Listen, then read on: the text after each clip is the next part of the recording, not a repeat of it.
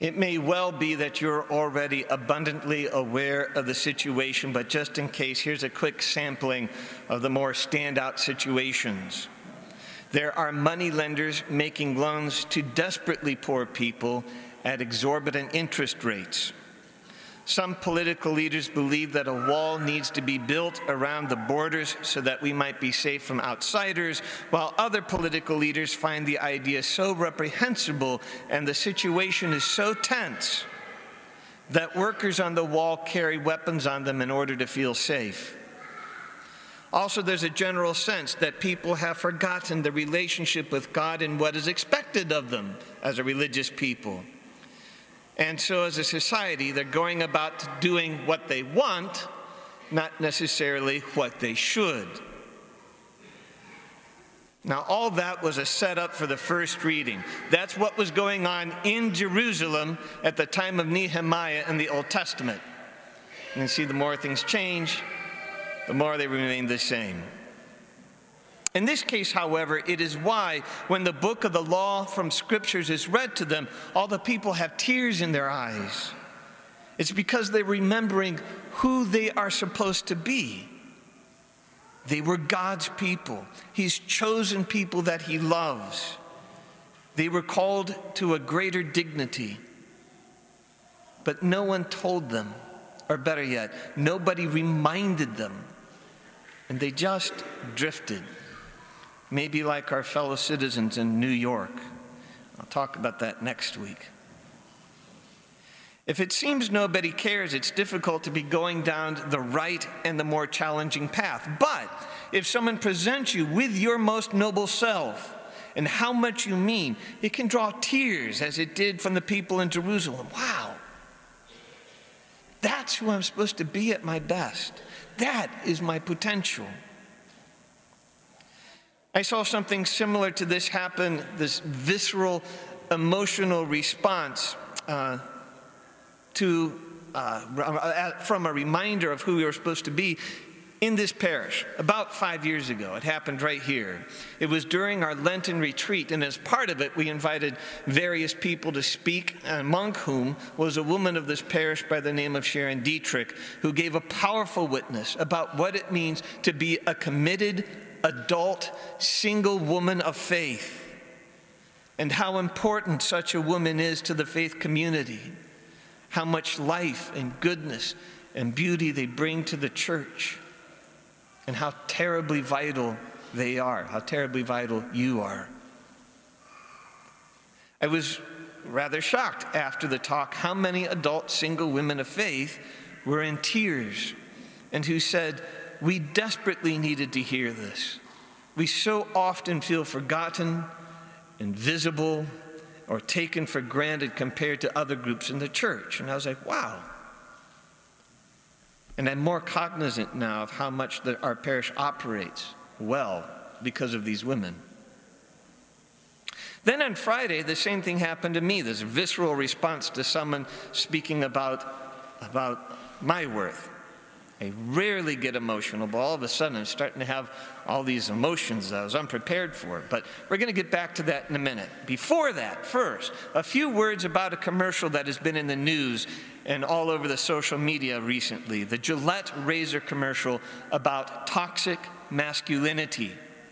If you've not seen it, it's about correcting poor behavior, specifically in men, especially when it comes to bullying and treating women poorly. And it has been extremely controversial. Very few people are on the I completely like it, are, are, are, are impartial about it. They either completely like it or they completely hate it, except for those who parse out parts of it or somewhere in the middle, right? And I think one of the biggest problems with the commercial is that it exemplifies what has long been wrong with Catholic morality in the way that is taught in the Catholic Church, which was largely bad, wrong, sinner, hell, shame. Don't.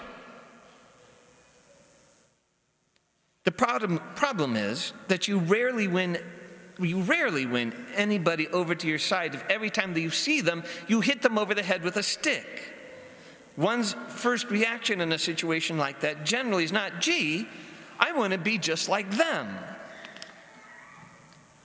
It may be that in that commercial there were some good messages, but it was presented in a way that those who most needed to hear it are not going to hear it. So, what good is it? Imagine it this way if there was a commercial showing all the ways that American Italian community did not live up to everything that is good about being a citizen of the United States, even if you stated it with the prefix toxic American Italian behavior, I would be willing to, bet, willing to bet that your average Italian American would not thoughtfully consider whether they were guilty, but would wonder why the attack on American Italians. Likewise, is this rather odd commercial? Likewise, is this rather odd commercial on ma- toxic masculinity? And as a side note, it's, this is an interesting chastising from a company that typically uses a blonde supermodel hanging admiringly on the arm of a well shaved man in order to sell their product. Sexualize and objectify women, use them to sell your product, and then beat up men when they fall for it. Now, the real problem is not men, and it is not even masculinity. The problem is sin. What is shown in the commercial is not true masculinity at all. When God created man and woman in his own likeness, he did not call them good. When he made the earth, he said, It's good. When he created the lights, he said, It's good. When he made the animals, he looked at it and said, It was good. But that's not when he said, when he made man. Rather, when he settled Adam and Eve in the garden, he looked upon all he had created and he called it very good. All got along well. The problem came after the fall. And part of the problem with the fall is sin, and sin always divides. Virtue unites, sin divides. And so we see uh, sin dividing from the very, very beginning, right? It wasn't me God. It was that woman that you put in here with me. And then Eve goes, It wasn't me, it was that snake in the grass, right? Division's going on. And thus began the division of sin. And we're still pointing fingers at each other and saying, it, they're the bad ones. They're the bad ones. Especially, you know, and especially in movies and in TV shows and in books, men are the muscle bunglers who overreact, get it wrong, are negligent and dispensable fathers who always need to be saved from themselves. And you are told you cannot react or you're just as horrible as they are. And nobody, not male, not female, not young, not old, not mothers in law, nobody should be generally cast this way. And I can't believe how numb I was to it until I saw a commercial on Friday for the Egard Watch Company, another commercial. And instead of beating men on the nose with a newspaper, it held up the best that man could be as an example. It held up true masculinity.